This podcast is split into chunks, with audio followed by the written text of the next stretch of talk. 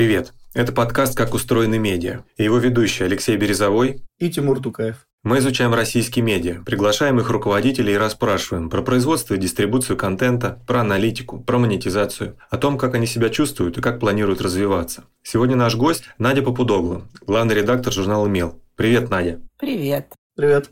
Надя, расскажи, пожалуйста, для тех, кто не читает «Мел» или не слышал об этом издании, что это за журнал, для чего он существует на белом свете?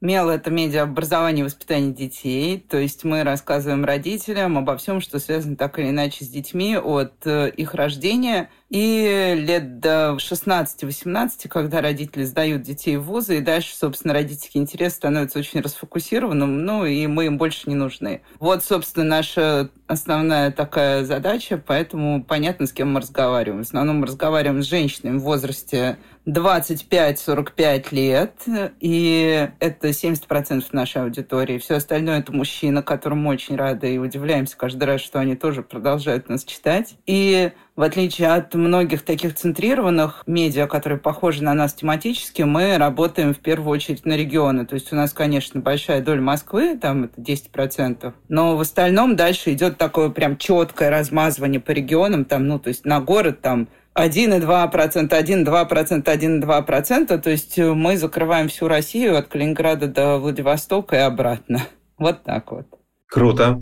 Слушай, то, о чем ты говоришь, очень хорошо мэчится с э, нашим последним, так сказать, пунктиком. Мы топим за продуктовый подход в медиа, и очень понятно, кажется, что у вашего журнала есть какая-то сервисная модель. Это кажется или действительно вы понимаете, что вы даете какой-то продукт читателям, какой-то медиапродукт, и с помощью вашего журнала читатели закрывают свои задачи? Ну, как бы с одной стороны да, с другой стороны нет. Как бы чисто продуктово мы так и не смогли перешагнуть через себя.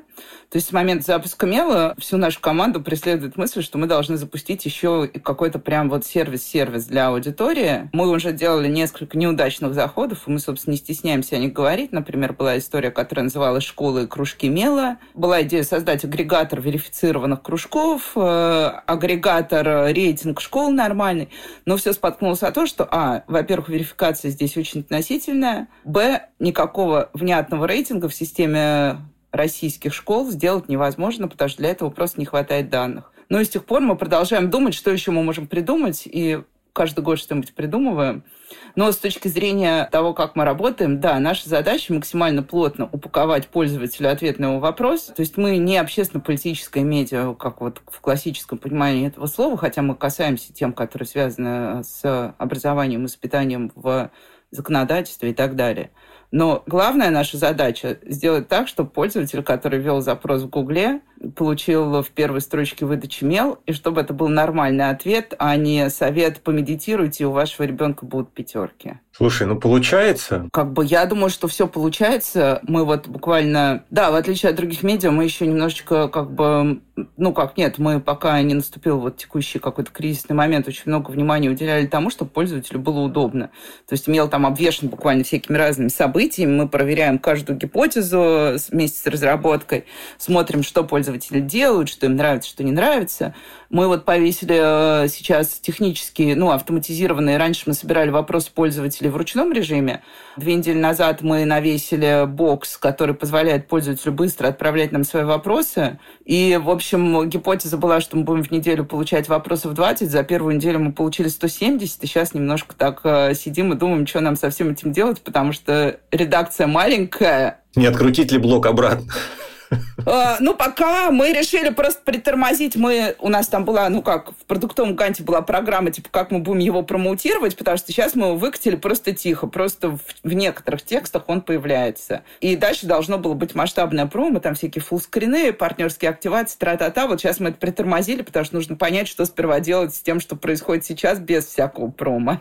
Слушай, это замечательно. И, знаешь, честно вот э, говоря, есть все-таки ощущение, что у вас достаточно сформированный медиапродукт. Я читатель вашего журнала нечастый, но регулярный. Я иногда почитываю журнал, и мой путь – это два способа попадания на журнал. Либо я гуглю действительно вопрос и попадаю из поиска в статью, либо мне в Фейсбуке, значит, меня что-то триггерит из ваших заголовков, и я перехожу из запрещенной в Российской Федерации значит, экстремистской сети на незапрещенный и э, разрешенный и прекрасный журнал «Мел» и читаю там что-то, что мне кажется важным. Я в связи с этим хотел спросить, вернее, не спросить, а как-то поделиться ощущением, что все-таки есть ощущение, что медиапродукт сформирован. И прикольно, что вы для себя, как ты говоришь, эту формулировку не вербализировали. То есть у вас нет ее в законченном виде. Но ощущение, что вы даете медиапродукт, есть, что этот э, все-таки помощник сложных ситуациях, это помощник в ситуациях, связанных с учебой, э, воспитанием, построением взаимоотношений. И, в общем-то, это тот ресурс, который читатель, подобный мне, держит в уме, когда он думает, где бы ему посмотреть ответы вот на эти вопросы. Так что прикольно. Слушай, ну да, если как бы говорить, что это медиапродукт, именно медиапродукт, да, как бы если говорить в широком смысле digital-продукт, вот почему я сказала, что мы так себя не воспринимаем, то нет. Но как бы как медиа, да, тут, ну, я соглашусь, why not? Угу.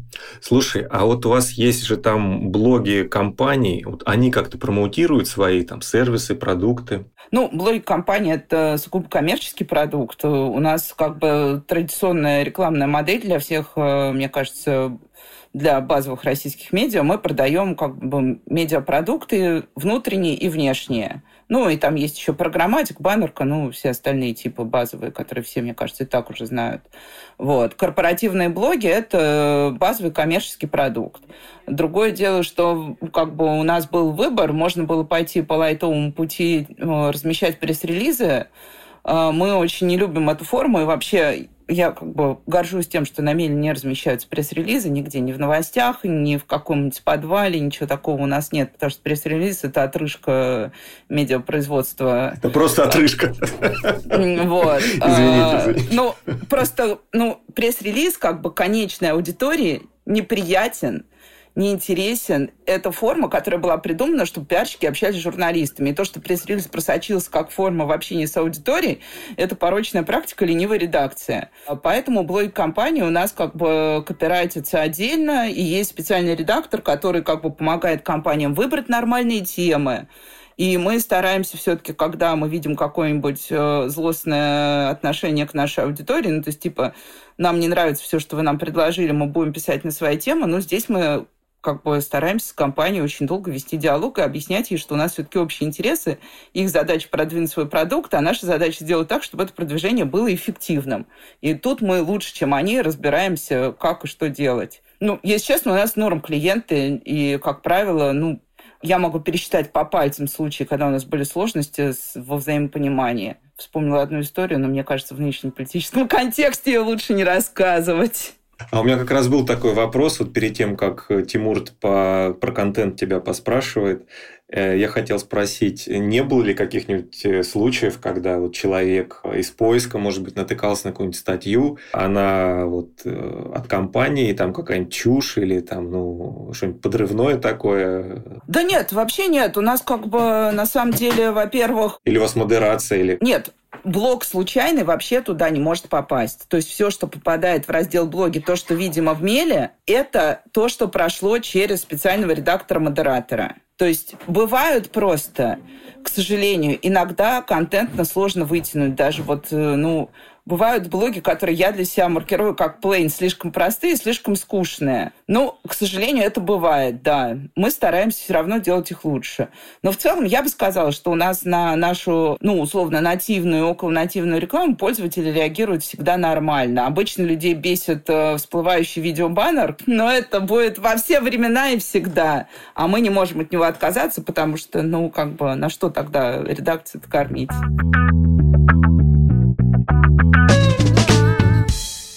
А, давай теперь попробуем про контент немножко. Вот скажи, ну, ты говорила, что вы не общественно-политическая в классическом а, смысле, да, СМИ, но можешь рассказать, какие вообще у вас рубрики существуют, как они устроены? Ну, например, потому что я видел, что у вас висит статья сейчас про посадку ректора. То есть, как вы для себя разбиваете по рубрикам контент? Вводите ли там новые, убираете ли старые?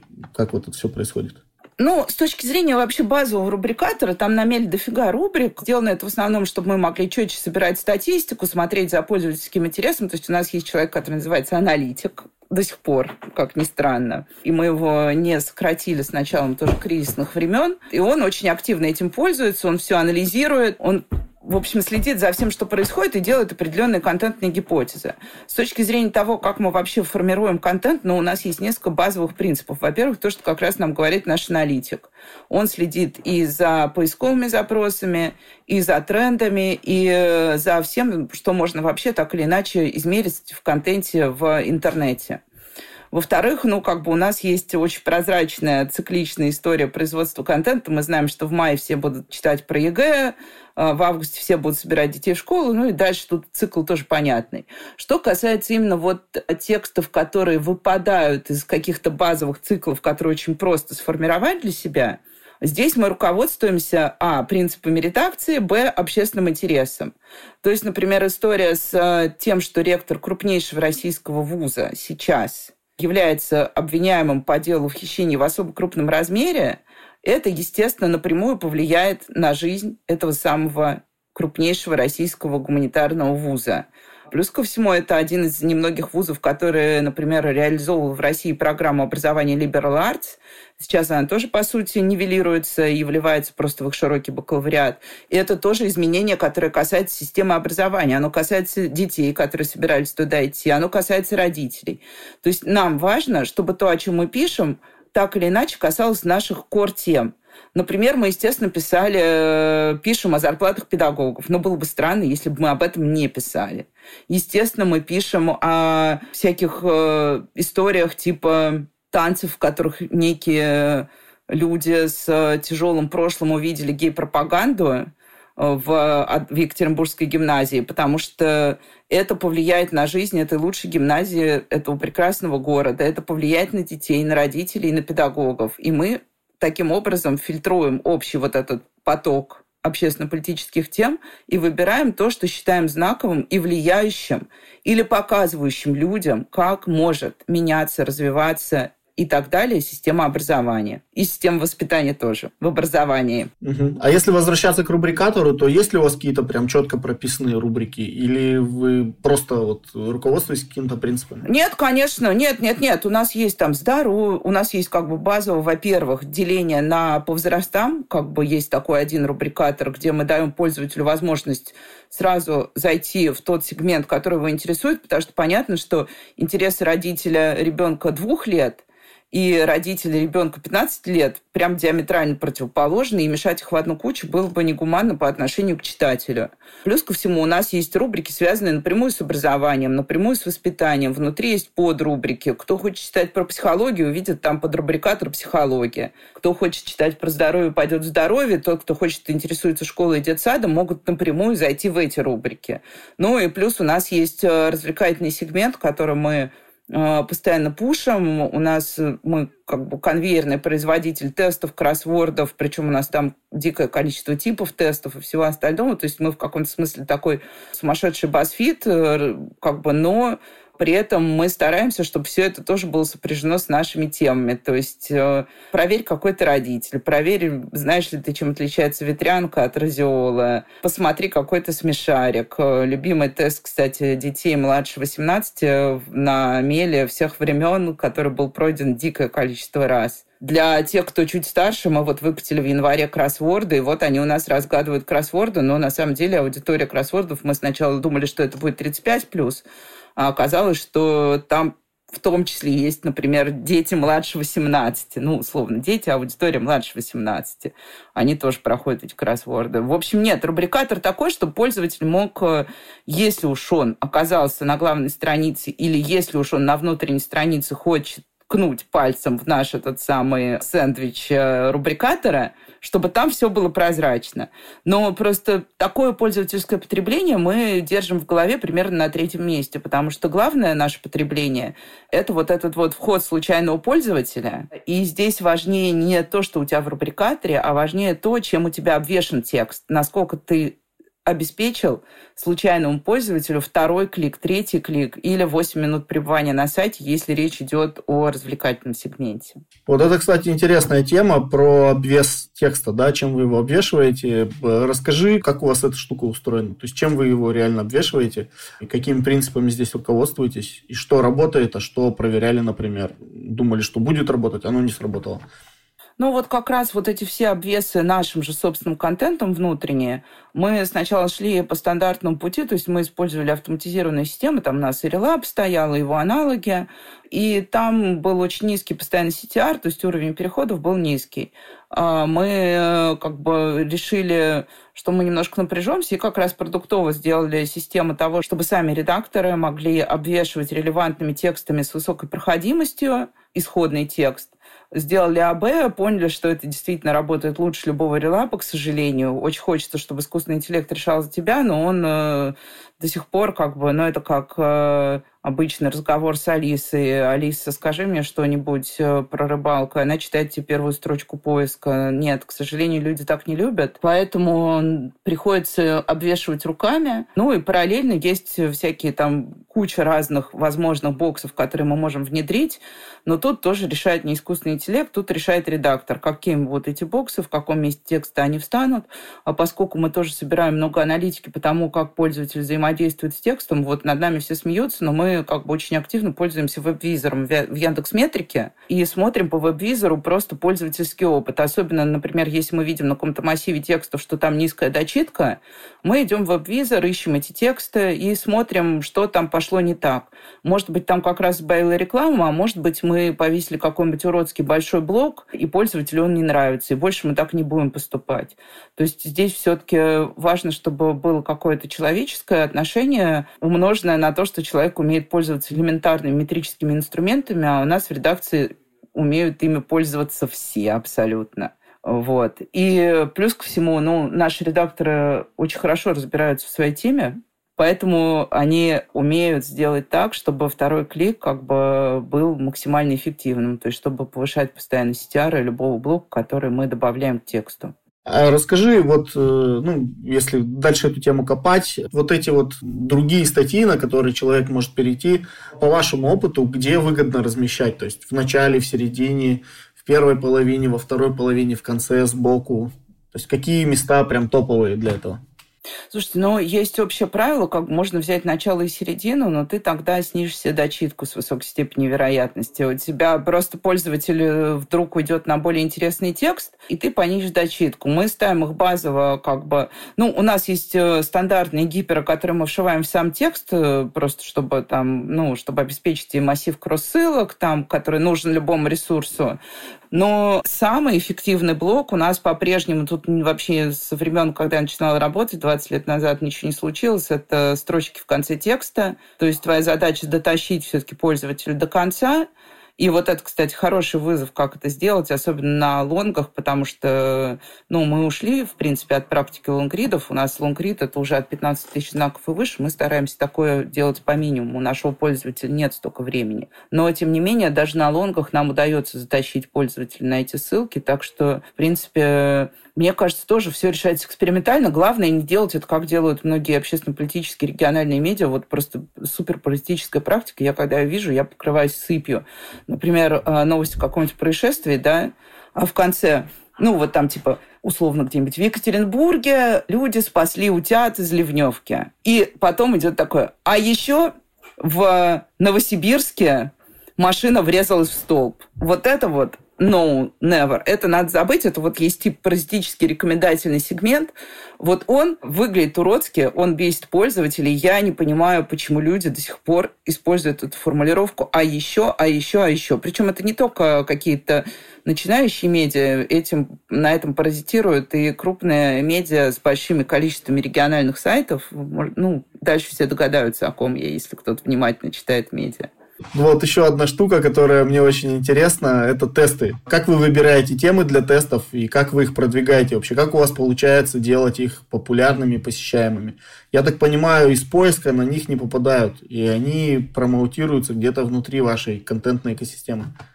Ну, во-первых, как бы как делать тесты? Тут никто не знает ответ на этот вопрос. Главное, чтобы тесты были разными. Поэтому мы сделали несколько систем тестов. Есть базовые тесты, где там есть правильно неправильно. Есть весовые тесты. Это как раз формата какой-то смешарик, какой-то учитель в школе, какая-то мама, какой-то папа или какой-то российский политик по уровню ошибок, сколько ошибок ты допустишь в своем выступлении. Вот.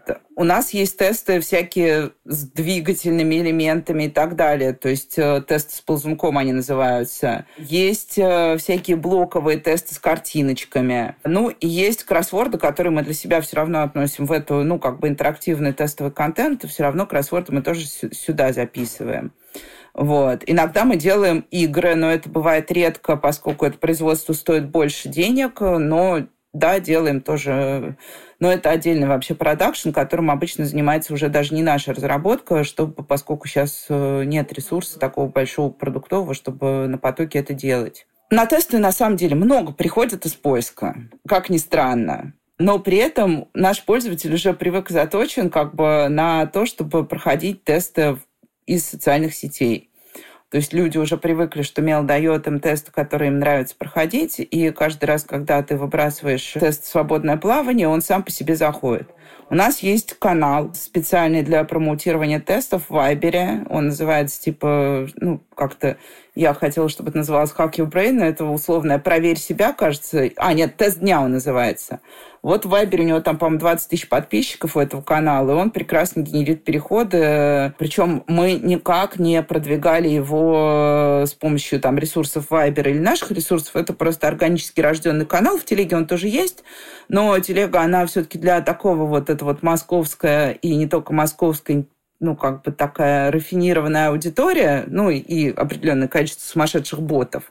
Вот. А наши тесты все-таки для вот этой самой женщины, которая едет в автобусе с работы за ребенком в школу и пользуется в, в том числе Вайбером. Вайбер как бы второй по популярности после WhatsApp мессенджер в регионах. И тут она видит наш тест, и для нее это прекрасный отдых вечером, э, что-то немножечко как-то себя развлечь, поддержать. Но из поиска на них идет очень большой поток, плюс ко всему у них очень хорошая поисковая накопленная уже база, ну, как бы тицовая база, то есть то, что мы являемся производителями тестов. Ну и тесты великолепно всегда заходят через агрегаторы. Правда, с Яндекс.Дзеном мы можем сказать «прости, прощай», как бы это агрегатор, который, мне кажется, медиа больше не интересен. Но мы плотно работаем с Google Discover, и вот это огонь. спасибо, что Google Discover до сих пор с нами работает. Надеюсь, так и будет вот, в общем, с тестами, а как выбирать темы? Ну, тут все очень просто. Во-первых, можно брать те же поисковые запросы, и на основе поискового запроса очень легко сделать тест. Можно брать события, на основе событий делать тест. Можно брать э, аналитику свою за квартал, смотреть на нее и извлекать оттуда темы для тестов, какие статьи были популярнее всего. Дальше это очень легко перевести в интерактив. Ну и плюс ко всему у нас есть отдельный сегмент, это тесты по грамотности русский язык. Они популярные язык, их даже используют педагоги в школах иногда. Мы очень гордимся вообще, что у нас есть отдельный вот этот раздел «Грамотность», потому что и наши карточки, и тесты стали таким хорошим стандартом. У нас даже сейчас выйдет книга по грамотности. Мы ее начали делать, кажется, три года назад с Альпиной. Вот сейчас она докатывается, наконец, до того, чтобы в сентябре появиться на прилавках. Ну, книга – это, конечно, такое просто вишенка на торте, а вот тесты по грамотности – это поезд, который едет постоянно с одной скоростью, и эта скорость нас радует.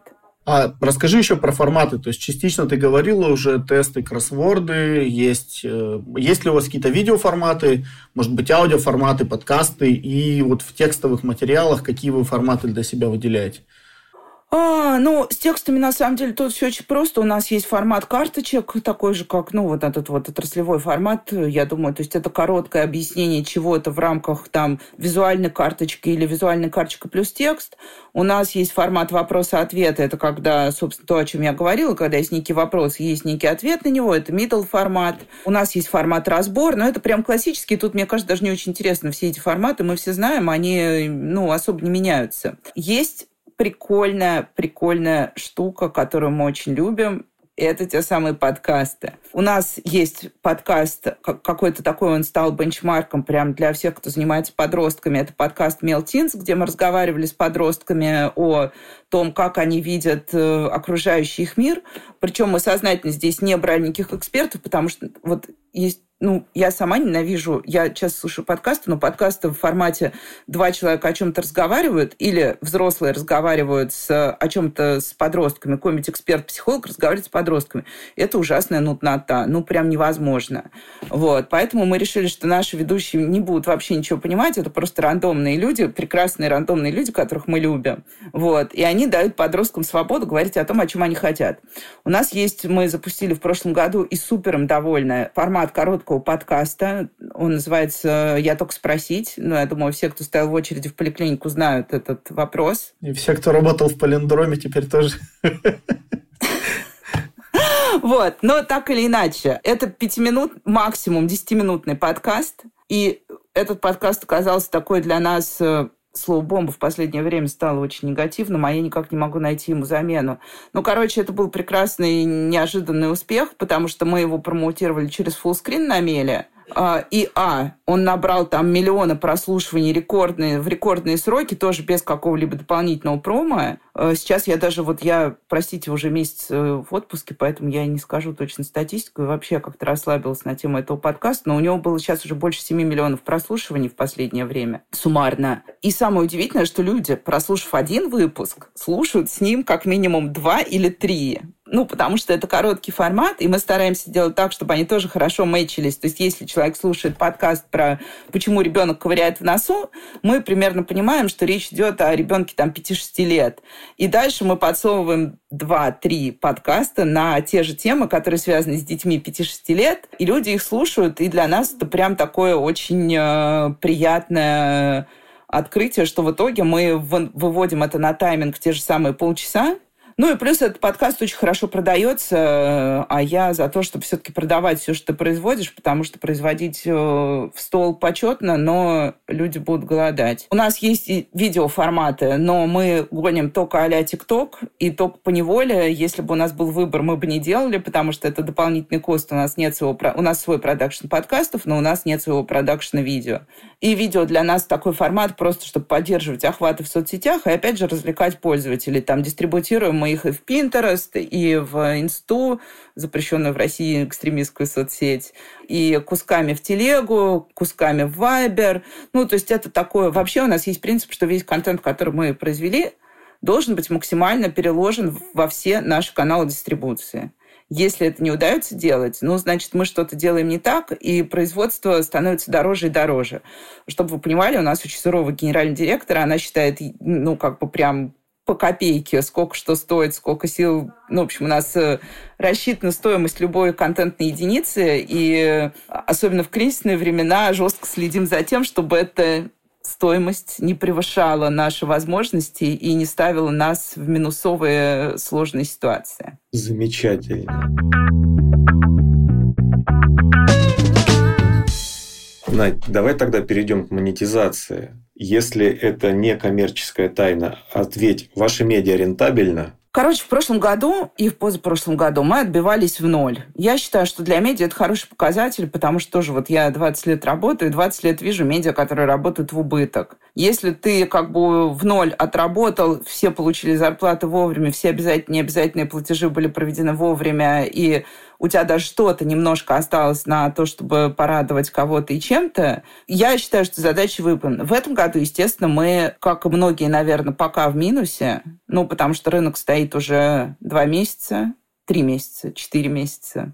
Время становится эпическим. Ну, в общем, рынок как встал в марте, так он сейчас э, особо и не отмирает. Но есть, конечно, я не могу сказать, что он полностью остановился, но уровень продаж в разы ниже, чем мы наблюдали на том же периоде прошлого года. Ты имеешь в виду рекламный рынок? Рекламный, да, конечно. Как бы, ну, на самом деле была проблема и с рынком программатика, потому что в марте, например, программатика вообще стояла впустую без загрузки. У нас был трафик, но нам нечего было показывать на баннерах, потому что не было заявок на показы. Аля Улю вообще ужас. Чуть не умерли. А за счет чего держитесь? Ну, во-первых, у нас есть какая-то определенная подушка, во-вторых, у нас есть э, до сих пор поддерживающий наш инвестор-основатель, то есть если происходит критическая ситуация, но она не должна происходить, это мото всей нашей жизни, мы можем прийти к нашему инвестору, и он нам помогает. Но это не инвесторская помощь в текущий момент уже, это как бы, ну, кредитная помощь, просто, естественно, мы получаем немножко другие условия, чем если бы мы получили, э, пошли просто в банк и брали бы кредит. Но это нас очень поддерживает, и мы очень ему благодарны, что, несмотря на то, что медиа не оказалась каким-то супер привлекательным бизнес-процессом, ну, а все работающие в медиа знают, что мы на редкость не привлекательны как бизнес-процесс, особенно медиа образование и воспитание.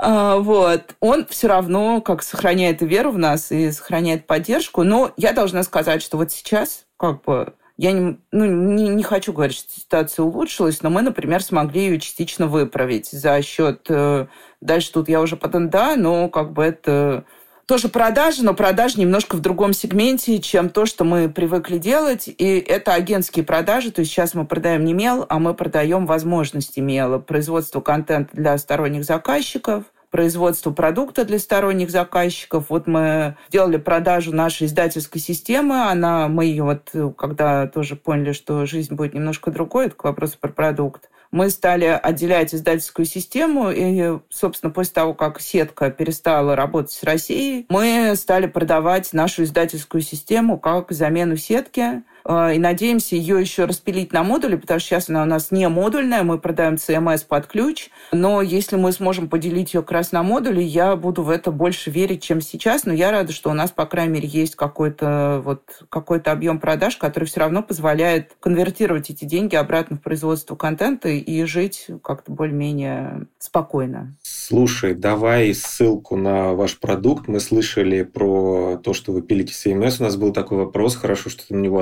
ответила.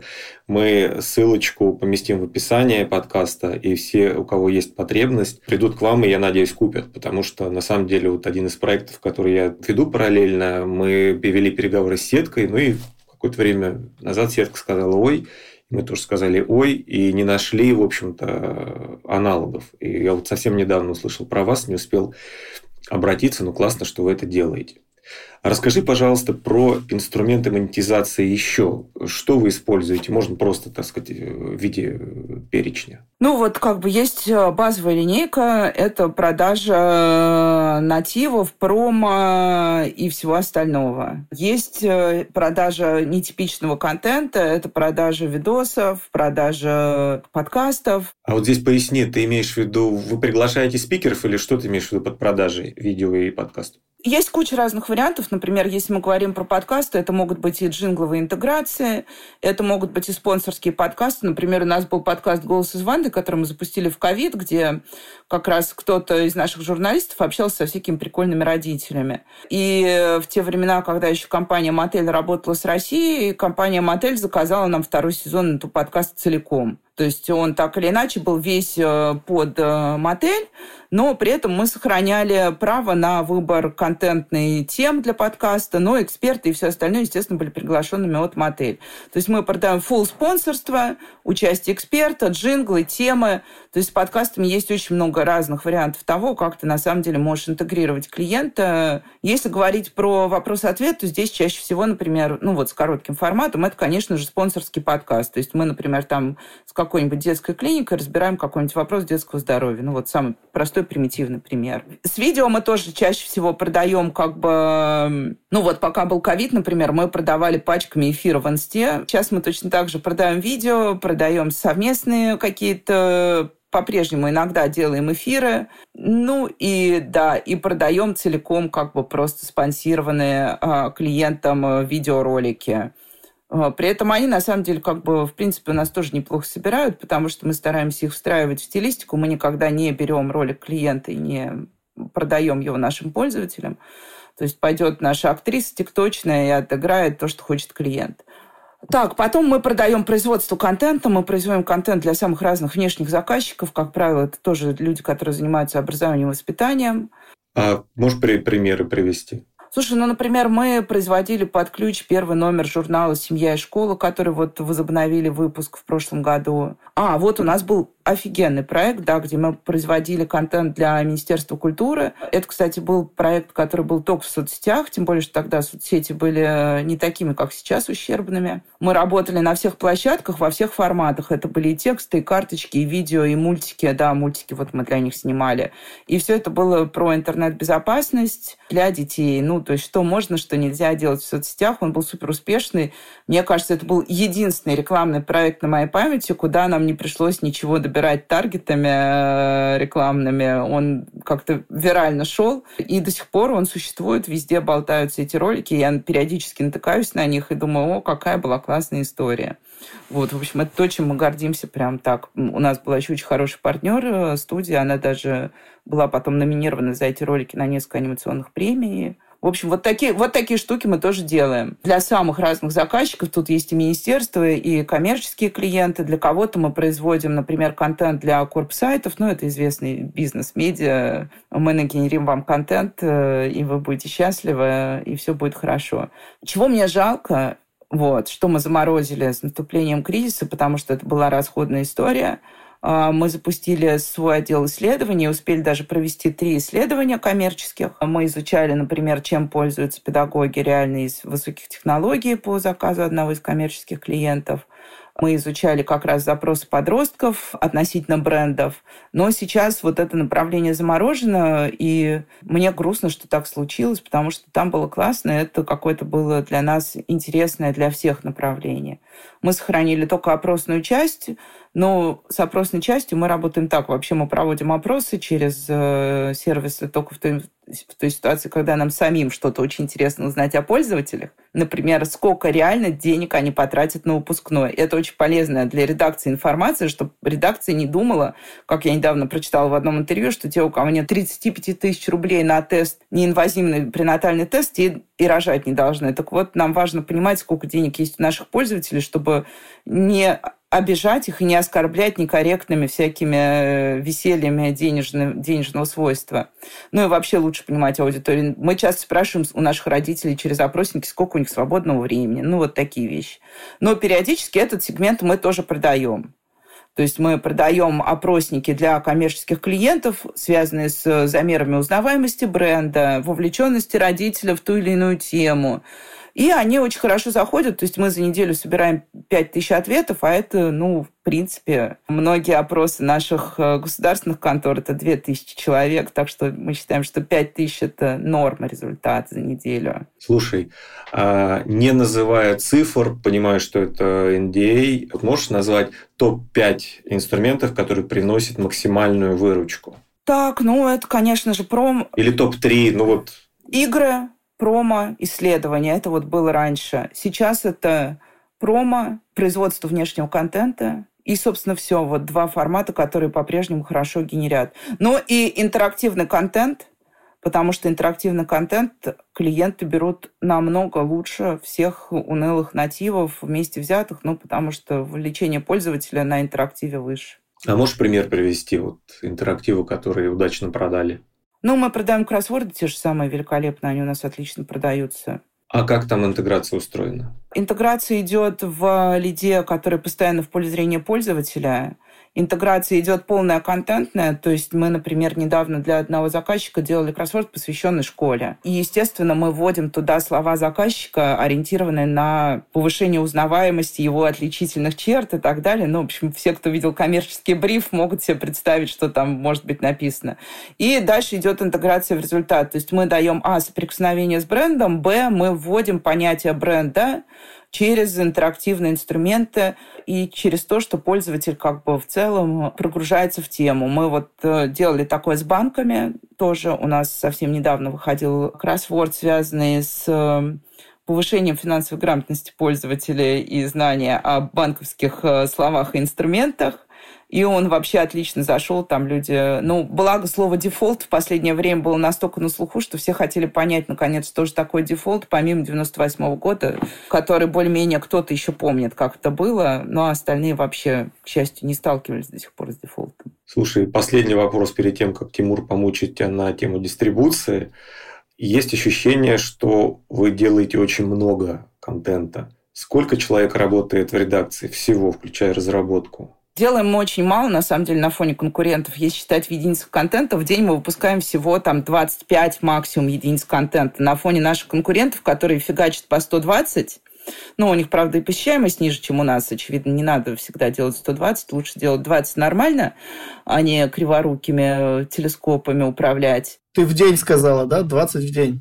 20 в день, да. Ну, то есть это у нас выходит в день базово 6 единиц большого контента, 6-7, 3 блога и добивается новостями. Вот, собственно, вся картинка, как бы, она очень прозрачная. Это, собственно, можно посмотреть э, все на меле и посчитать даже ну, тут нет никакого секрета. Для нас, человеков из бренд-медиа, 25 единиц в день – это какой-то космос.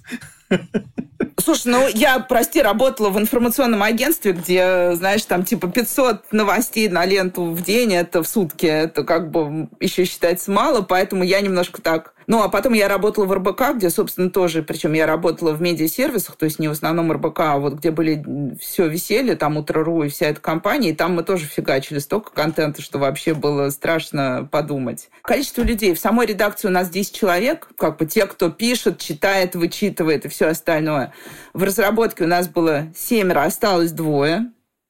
Увы, потому что разработка стоит безумно то есть это был день, когда я плакала, день, вот когда я увольняла разработку, понимая, что мы проваливаемся в минус. Я все, со всеми попрощалась, но мы постарались всех трудоустроить, как бы не везде получилось, но так или иначе. Но это был день просто моего краха, потому что я не хотела никогда в жизни такое проходить ну, это был день не твоего краха, это очень ну, достойно, благородно, что ты берешь это на, как бы, относишь на свой счет. Ну, давай так, объективно говоря, это была не твоя блажь, прихоть или там... Нет, ну, это понятно, но просто, как бы, мне все время хотелось, чтобы мел действительно был каким-то, ну, чтобы мел был идеальным продуктом внутри. Как бы, наверное, поэтому я теперь называюсь не главный редактор, а я теперь называюсь издатель тоже с 24 февраля.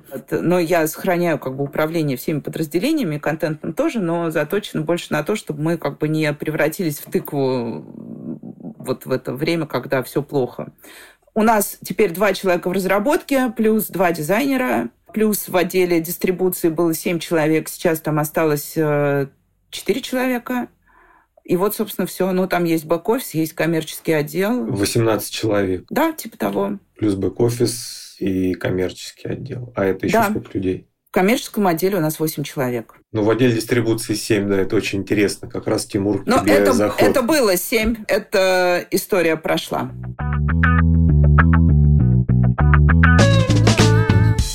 Давайте про дистрибуцию. Тоже очень интересная тема в контексте вот всего того, о чем говорили раньше. А можешь назвать, если это не секрет, э, дневное среднее количество посетителей, месячное? Сколько через вас человек проходит? Да, вообще не вопрос. Вот сейчас в июне у нас будет 5-3 э, миллиона уников. Соответственно, ну, там можно дальше посчитать э, просмотры по стандартной метрике. При этом как бы большую часть... То есть мы, когда-то, раньше на всяких конференциях для медиа, я всегда радостно говорила, что мы находимся в идеальном статусе. У нас 30-30-30, то есть 30 э, э, процентов трафика приходит из соцсетей, 30 процентов трафика из поиска и 30 нам приносит агрегаторы. Вот. Сейчас я гордо говорю, что соцсети больше для нас не являются значимым источником трафика. И в каком-то смысле я очень рада, что в 43 я оказалась не самой убогой и замусоренной в голове женщиной, то есть э, или мужчины, неважно, можно определять себя как угодно. То есть э, коллеги надо мной смеялись, но мы весь прошлый год занимались только поиском. Мы пилили этот несчастный поиск, причем гугловый поиск, э, просто вот до офигения, пытаясь все понять. А, мы выполнили все рекомендации. И когда, ой, не буду тут упоминать коллег, тоже не, ну, не из Полиндрома, но из близкого медиа, они все говорили, зачем вы с этими LCI возитесь? Мы пробовали, ничего не получилось. Мы занимались LCI, мы занимались разметками, мы внедряли все технологические, ну, в общем, все, что прописано метриками Гугла, мы как бы внедрили, но помимо того, что мы, естественно, работали контентно с поиском, но мы не работали, мы как бы взяли сёшные рекомендации, посмотрели на них, поняли, что желейный медведь Валера – это хорошо, желейного медведя Валеру мы отписали, все сделали, а дальше просто пошли, как бы у нас, во-первых, редакция четко выполняет все требования по оптимизации текстов – ну, там, где их возможно выполнить, э, такой SEO здорового человека. Не то, что мы фигачим пластиковые окна, купите пластиковые окна, но если нужен маркированный список в определенном типе контента, он там должен быть, и если человек его не поставит, я приду и спрошу, почему он этого не сделал. Вот. А, и сейчас у нас поиск вместе поиск замещает уже больше 40%, а в идеальной жизни я хочу, чтобы поиск стал 50-60, ну, железно, вот как бы это задача на конец этого года и следующий. Соцсети у нас теперь 15%. У нас, как я говорила, очень хорошо перформит Google Discover. Господи, хочется перекреститься. Я не знаю, что там сделал такое, потому что все очень зыбко, и ты не знаешь. Э, трафик из Яндекс.Дзена мы, как и все остальные медиа, потеряли полностью. Из него приходит в день, кажется, 15 тысяч человек. Ну, в общем, это то, что у нас считается уже незначимой цифрой. Мы не обращаем внимания в графиках на такие цифры. Ну, и остальное у нас достаточно хороший уровень до сих пор прямых заходов, как ни странно. Я никогда не верила, но вот сколько существует мел и сколько я в нем, а это уже 7 лет будет, вот за последние 5 лет я вижу постоянно рост динамики прямых заходов, и я этому радуюсь. То есть, значит, действительно, кому-то мы нужны в более-менее регулярном режиме, а не только в режиме рандомного интереса или там клик кликбейтного заголовка и все всего остального. Ну и дальше остаются всякие остаточные источники трафика, типа там, ну, трафик из рассылок какой-то там идет, ну, тоже не супер история. Рассылки мы вообще все закрыли, мы разочаровались в рассылках. Мы сделали, кстати, вот да, если говорить про неудачный эксперимент, мы сделали пул платных рассылок и думали, что они зайдут, при том, что на них были очень низкие цены, но пользователь не стал с ними взаимодействовать, и мы как бы точно так же, как мы прощались со школами, у нас, к счастью, нет рефлексии, если что-то не получилось, мы берем, закрываем направление, и то, что получается, оставляем, развиваем, вот и все. В общем, да, сейчас базовый трафик у нас это поиск плюс э, агрегатор, связанный с поиском, потому что Google Discover очень жестко реагирует на все корреляции Google ну, базового Гугла. На втором месте все остальное в разной степени разбросанности. Что касается социальных сетей, я могу сказать, ну, всех, наверное, интересует, типа, делаете вы Инстаграм или не делаете, меня до сих пор об этом спрашивают. Мы продолжаем делать Инстаграм, потому что я считаю, что нужно уважать своего пользователя. Если он там остался, мы остались с ним. Если наш пользователь остался в Фейсбуке, мы тоже остались с ним в рамках э, действующего законодательства мы ничего не нарушаем, поэтому мы продолжаем это делать. С инстой я наблюдаю, например, очень интересную статистику, что охваты, например, вообще не упали. Но, к сожалению, теперь мы не можем продавать Инстаграм клиенту, который приходил за охватами, но так или иначе это все равно приятно. Трафик, конечно, упал из инсты переходный, но при этом он периодически все равно возвращается, и я до сих пор, ну, Конечно, это не, не была наша великая инста, потому что до кризиса, как мы научились слово говорить, до кризиса, Отлично вообще, мне нравится. Короче, до кризиса Инста была нашей главной социальной сетью, которая приносила в день, э, которая приносила просто миллионы. У нас супер были, у нас было три аккаунта, причем они не миллионники, они там от 100 э, до 400 эм, тысяч, и все они пахали как проклятые и давали нам трафик. Сейчас, естественно, инста висит где-то там, но я могу сказать так, что все обещания, э, ну не обещания, а все ожидания Хотя у меня не было ожидания относительно ВК, заместителей ВК, Инсту и ФБ. ВК никогда не заместит Инсту и ФБ. Все, кто живет иллюзиями относительно ВК и его трафика емкости и эффективности его охватов, могут дальше жить в этой иллюзии. Это приятно, но лучше займитесь чем-то другим, а не медиа ВК.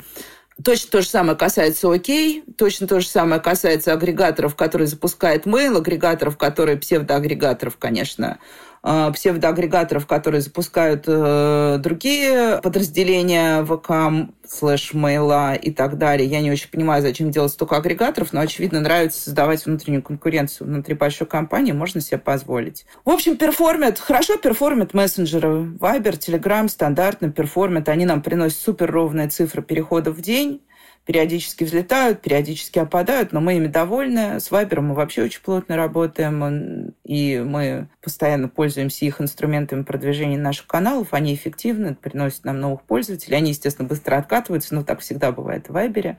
Вот, в общем, вот такая структура, и я буду продолжать, наверное, бороться за поиск, сколько это будет возможно, и в рамках э, той системы, которую считаем для нас возможной. То есть э, грязного SEO-контента и грязного SEO мы не делаем, а, ну и да, простите, увидев э, весь э, кошмар, который происходит, ну, как бы, как и многие медиа, мы обычно подкупали там немножко трафика, но у нас никогда это не были значимые цифры. То есть мы могли, ну, мы в месяц, например, из 5 миллионов там покупали 1100-200 у лентача, там, ну, вот такие вот. Ну, то есть это прям доля малая. Но вот сейчас у нас было, в отличие от э, новостных и прочих медиа, в марте мы переживали просто полный кошмар с трафиком, потому что, естественно, никто не занимался детьми, а все занимались вопросом своего места на этой планете и выживания, э, когда ты летишь на огненном шаре. Вот сейчас трафик вернулся. То есть мы упали до, тоже я не стесняюсь, наверное, об этом говорить, мы упали до 3,8 миллионов в марте. Но вот сейчас мы затащили себя обратно на пятерку и посмотрим, что будет дальше. Но вот увидев это падение, на которое, ну, и плюс ко всему, да, внезапно перестали работать соцсети, люди не быстро адаптируются, наша аудитория не быстро адаптируется к обходам. Поэтому мы поставили себе обменники СМИ-2, я не работала со СМИ-2 примерно 10 лет, и вообще к обменникам отношусь э, как человек, который долго с ними работал, достаточно скептически.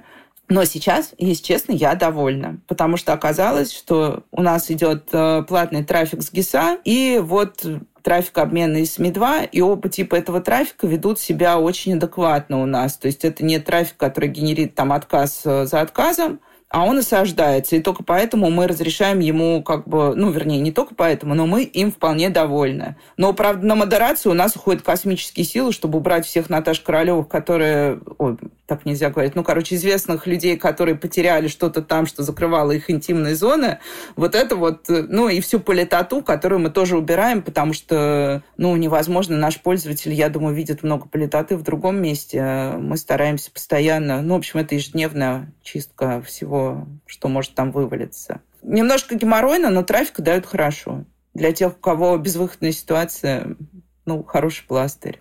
Слушай, про ВК, про Яндекс.Дзен и вот эти вот все дерьмоагрегаторы прям полностью согласен. Это прям ну, такая убогая экосистема, ну, из которой вообще невозможно ничего вытащить. Как бы все эти ВК там не кричали, что мы поддерживаем издателей и все такое, это все, конечно, полная ложь, и ну, они преследуют просто тупо свои какие-то цели, ничего не дают там делать. Не платный трафик оттуда не вытянешь, ничего толком. Не, ну как бы смотрите, как бы агрегатор агрегатору рознь, да, как бы вот российские медиа, например, сейчас общественно-политические, которые получают от 56, я специально проверила по интернету неделю назад, мне было интересно уровень зависимости российских медиа от Яндекс Новостей которые, как известно, должны перейти тоже в ВКшечку. Российские медиа сейчас получают крупнейшие общественно-политические из Яндекс Новостей от 56 до 70 процентов трафика. Вот если мы сейчас возьмем и представим, что Яндекс Новостей больше нет на Яндексе, куда пойдут российские медиа. Мне очень интересно, не то, что я хочу поглумиться над своими коллегами, ни в коем случае, но мне просто это такой глобальный разлом рынка и парадигма вот этого потребления агрегаторного. Но Собственно, к чему я говорю? Это было достаточно честно. У тебя есть агрегатор, ты даешь медиатрафик. Сейчас как бы вот, ну, большая часть агрегаторов работает в полнотекстовом режиме. И у меня тут был недавно разговор с одними коллегами, от которых за отдачу полнотекстовых материалов можно посчитать, сколько в месяц отдается полнотекстовых материалов, 20 единиц контента в день, умножаем на 30. И сколько стоит единица контента, тоже можно посчитать получили мы от этого агрегатора за поставку им полнотекстовых материалов 5000 рублей в месяц. Я пришла и говорю, ребят, говорю, вот давайте мы будем говорить по понятиям. Не как мы вежливо обычно разговариваем, а по понятиям. Вот вы считаете 5000 рублей, что я с ними должна делать при редакции вот 18 человек? Кому я отдам эти 5000? И какой мой интерес как паблишера отдавать вам full RSS своих полнотекстов, если вы мне не даете ни трафика, ни денег. И что сказали? Что ответили? Отдали в следующий раз 30 тысяч рублей, но я продолжаю борьбу. Продолжайте ходить, да? Но я продолжаю. Не, ну, как бы, мне кажется, здесь очень не хватает русским паблишерам какой-то единой позиции. Мы защищаем каждый свои интересы, но при этом у нас нет истории, как коллективная история на Западе была с Гуглом. Надь, может быть, эта история еще не получила должной огласки, но, значит, ассоциация региональных издателей уже занимается этот вопрос. Вот Евгений Владимирович Абов его курирует, и они немножко притормозили в связи с последними событиями, но то, что они подготовили требования к крупнейшим контентным площадкам Российской Федерации, это факт.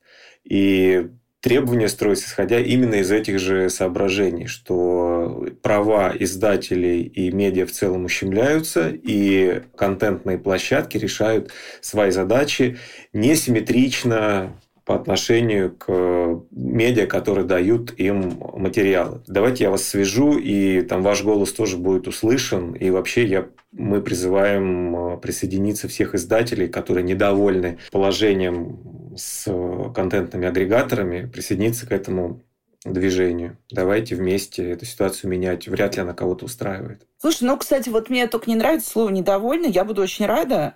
Но вот, если честно, я считаю, что как только ты начинаешь работать с агрегатором, ты находишься в ситуации «Бог дал, Бог взял».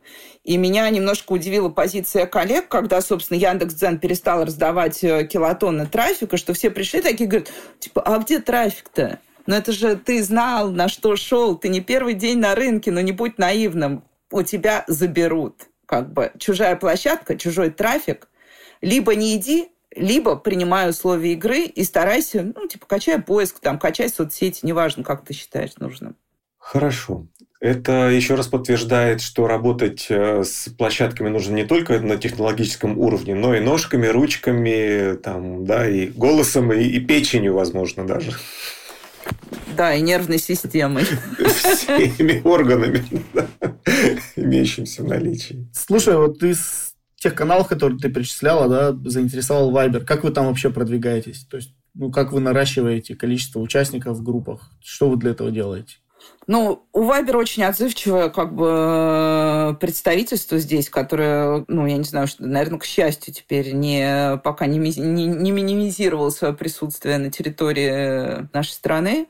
Вот. Есть базовые форматы продвижения в Вайбере через разного рода партнерские активации. Мы с Вайбером всегда идем через партнерские активации, то есть мы обеспечиваем продвижение Вайбера на наших площадках, в наших каналах. Вайбер обеспечивает нам продвижение через э, свои промо-витрины.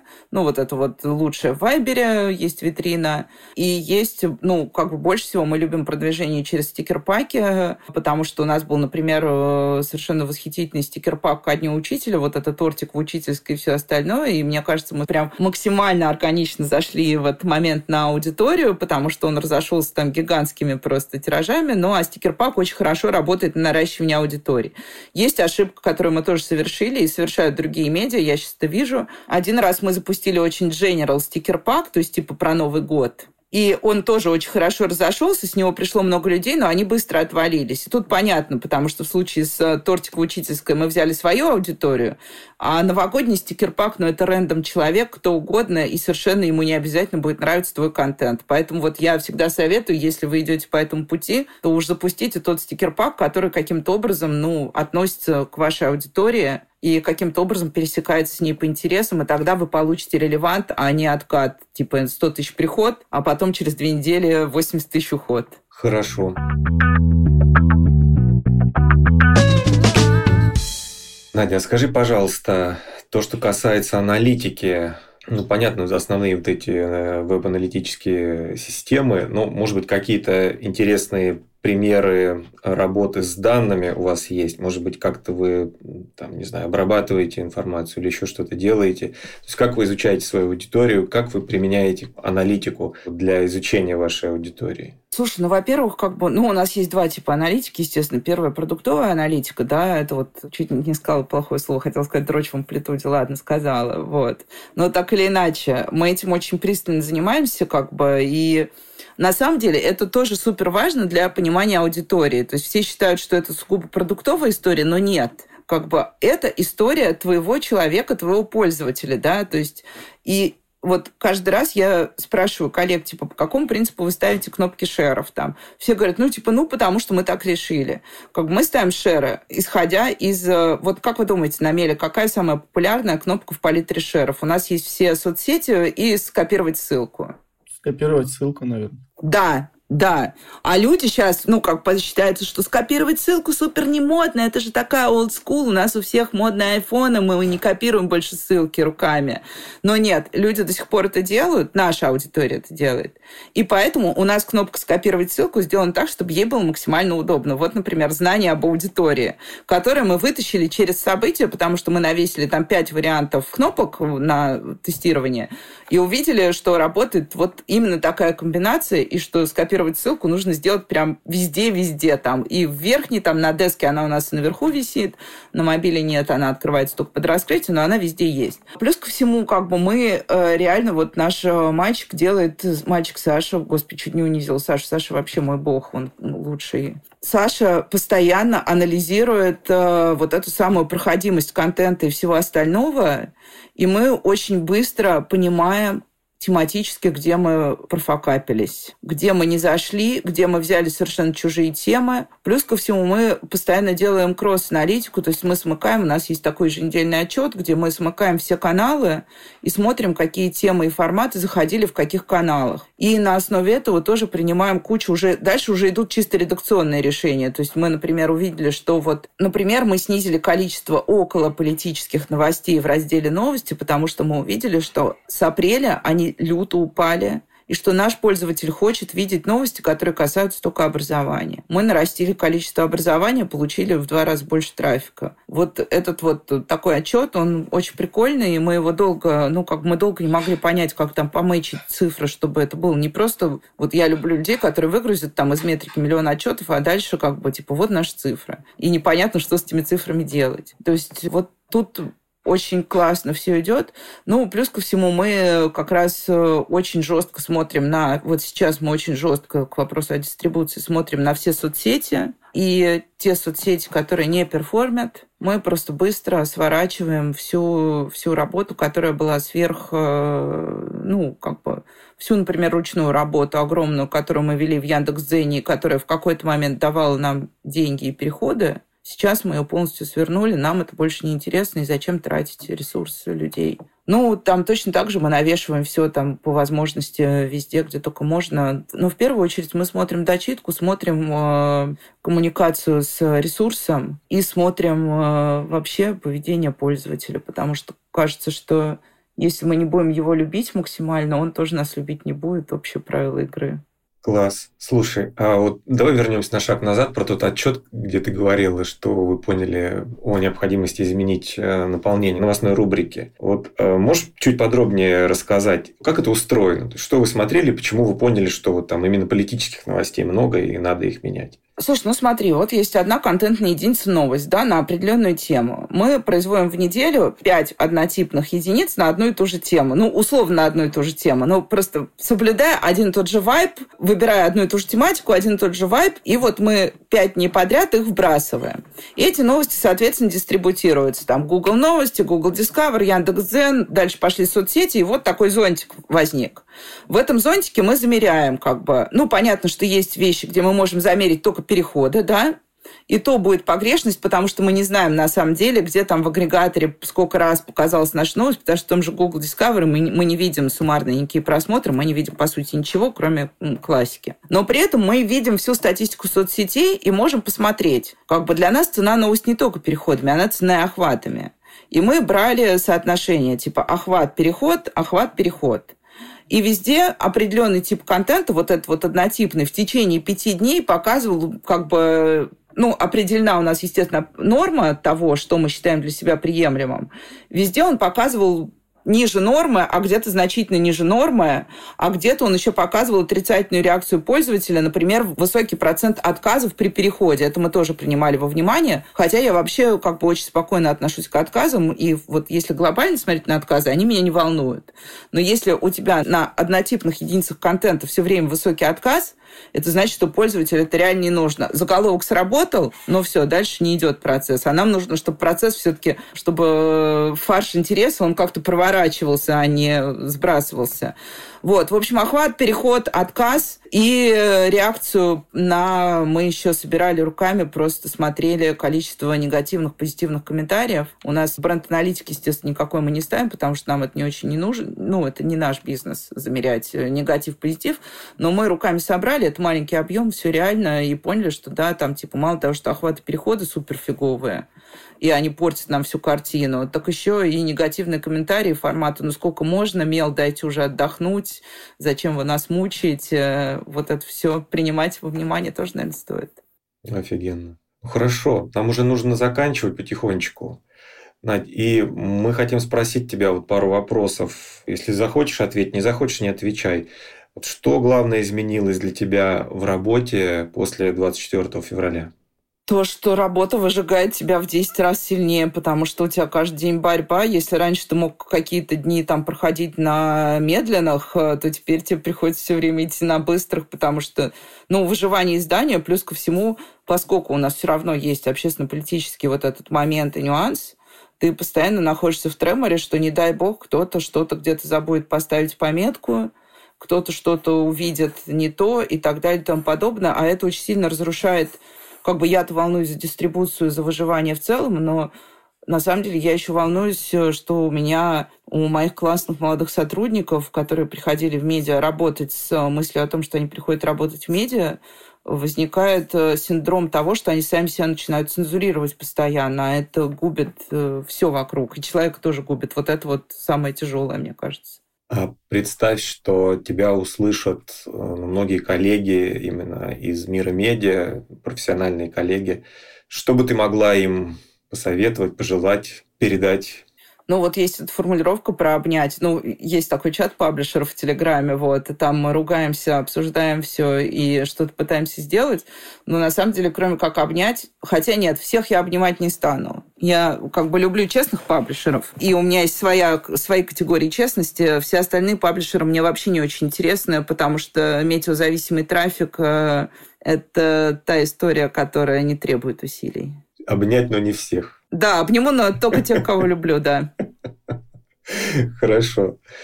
Друзья, с нами была Надежда Попудогла, уже не главный редактор, как я сказал в начале, а издатель журнала «Мел», прекрасного журнала про наше будущее, я имею в виду детей.